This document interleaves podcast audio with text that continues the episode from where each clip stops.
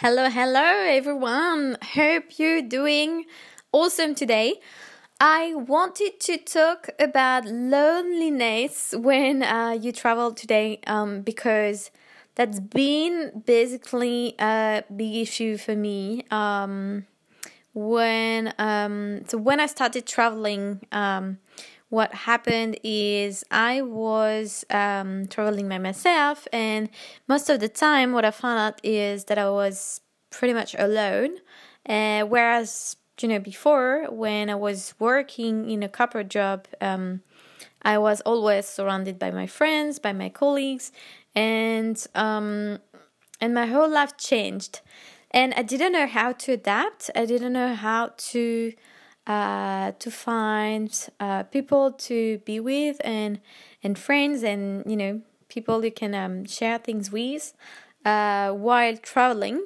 Because most of the time what would happen is I would meet some people and then a few days later they will um, they will end their vacations or they would just go to another country. And that's actually pretty hard to manage at first when you are not used to it. So I wanted to share um, here two tips that I have to actually um, not feel uh, lonely and um, and find people to share um, to share things with. So, um, the number one thing that I found super duper useful, and I wish that someone would have t- told me that when I started my digital nomad journey, um, is to find a co working space. Uh, where there is a community um, and where uh, basically there is an active tribe.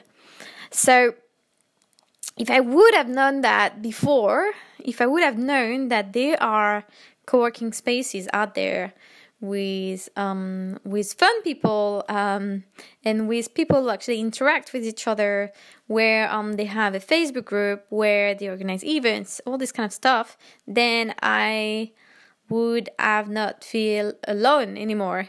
And uh, instead of that, during probably um, about two years, I just um, basically went to some working places, to some cafes. Um, every day I was changing cafes.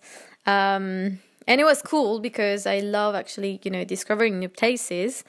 But yeah, I was by myself working in front of my computer. So sometimes just not fun, right? Um, so there are co-working spaces out there where you can um, basically share the working space, but also um, sometimes, depending on the co-working spaces, they organize some events. Um, it could be professional events. It could be as well uh, outdoor events, um, even weekends away. Um, you know, it just depends on the um, on the place. I'm I'm all about you know Dojo Bali, which is like my favorite one by far. Um, so Dojo Bali is actually a really nice co-working space next to the beach, and obviously in Bali, and um and they are really good at marketing and they organize a lot of stuff for uh, their members so that they will you know um get to know each other and they will want to basically stay as a member, right? Um, now, right now, um, in Paris, and I didn't, it didn't really find any community like that. So I do go to one co-working space called um, called uh, Anti Cafe, and they have um, it's a chain, so they have like several cafes in um, in Paris, and uh, and basically you can go there and either pay like a per hour or you can pay a weekly fee, a monthly fee, um, and um, and they have like some uh, some snacks and basically unlimited coffee, drinks, etc. Um, but there is not such like there is no community as such. Um, but I do get to speak to some people sometimes and you know get to know um, some people. So um, just depends on the location in paris um, and and the, the the the waiters that are in there because some people you know just bring some nice vibes and energy energies right? Um and so one thing is the co-working space. Definitely if you choose wisely a co-working space then you can get to know people. You can get to interact with people. You can have like a um they they sometimes organize classes um like language classes. Just depends. Um the second tip that I wanted to give you is basically to use your passions to um, to meet up with people who are passionate about the same things as you. So let me take a concrete example. So for me, I'm so crazy about Latin dances, um, and wherever I go in any place of the world, most of the time, uh, they have either salsa, bachata, or kizomba classes. So um, I know now that basically whenever I go somewhere, I will. The first thing I, that I will do is I will go to Facebook.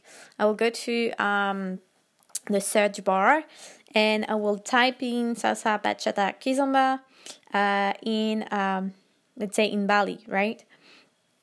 And um, and that way I will actually find some places where to dance and a community to talk to.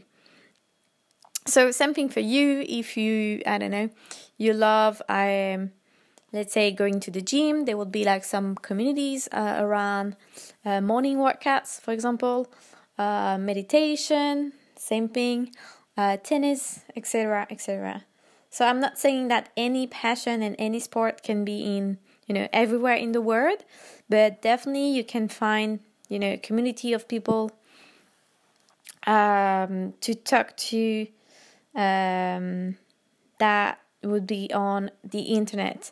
So Facebook groups are not the only way to reach out to those people. Sometimes, you know, you'd have to do a bit of research. Um, for example, in Paris, you can you can go to Meetup. So M E E T U P. That's a meetup groups, um, and basically people who have the same passions just gather together. So people love, let's say, talking English, then they will meet up in a cafe. If there are some, you know, people loving to, I don't know, read books, then there will be a book group.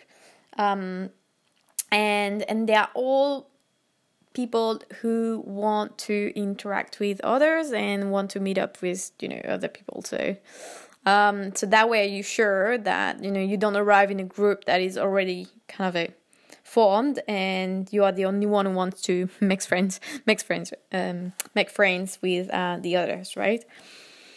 Um, so yeah these would be my two tips. Basically going in uh, uh, co-working spaces and um, and trying to find a community around your passions that will enable you not to feel alone anymore wherever you go. And that will increase your motivation as well as um, as just like um, enable you to be um, to be yeah pumped up um, every day to to go to work uh, if we can say go to work. Um, yeah, so that would be it for today. Hope it helped you guys, and I will talk to you in the next episode. Talk to you soon. Bye.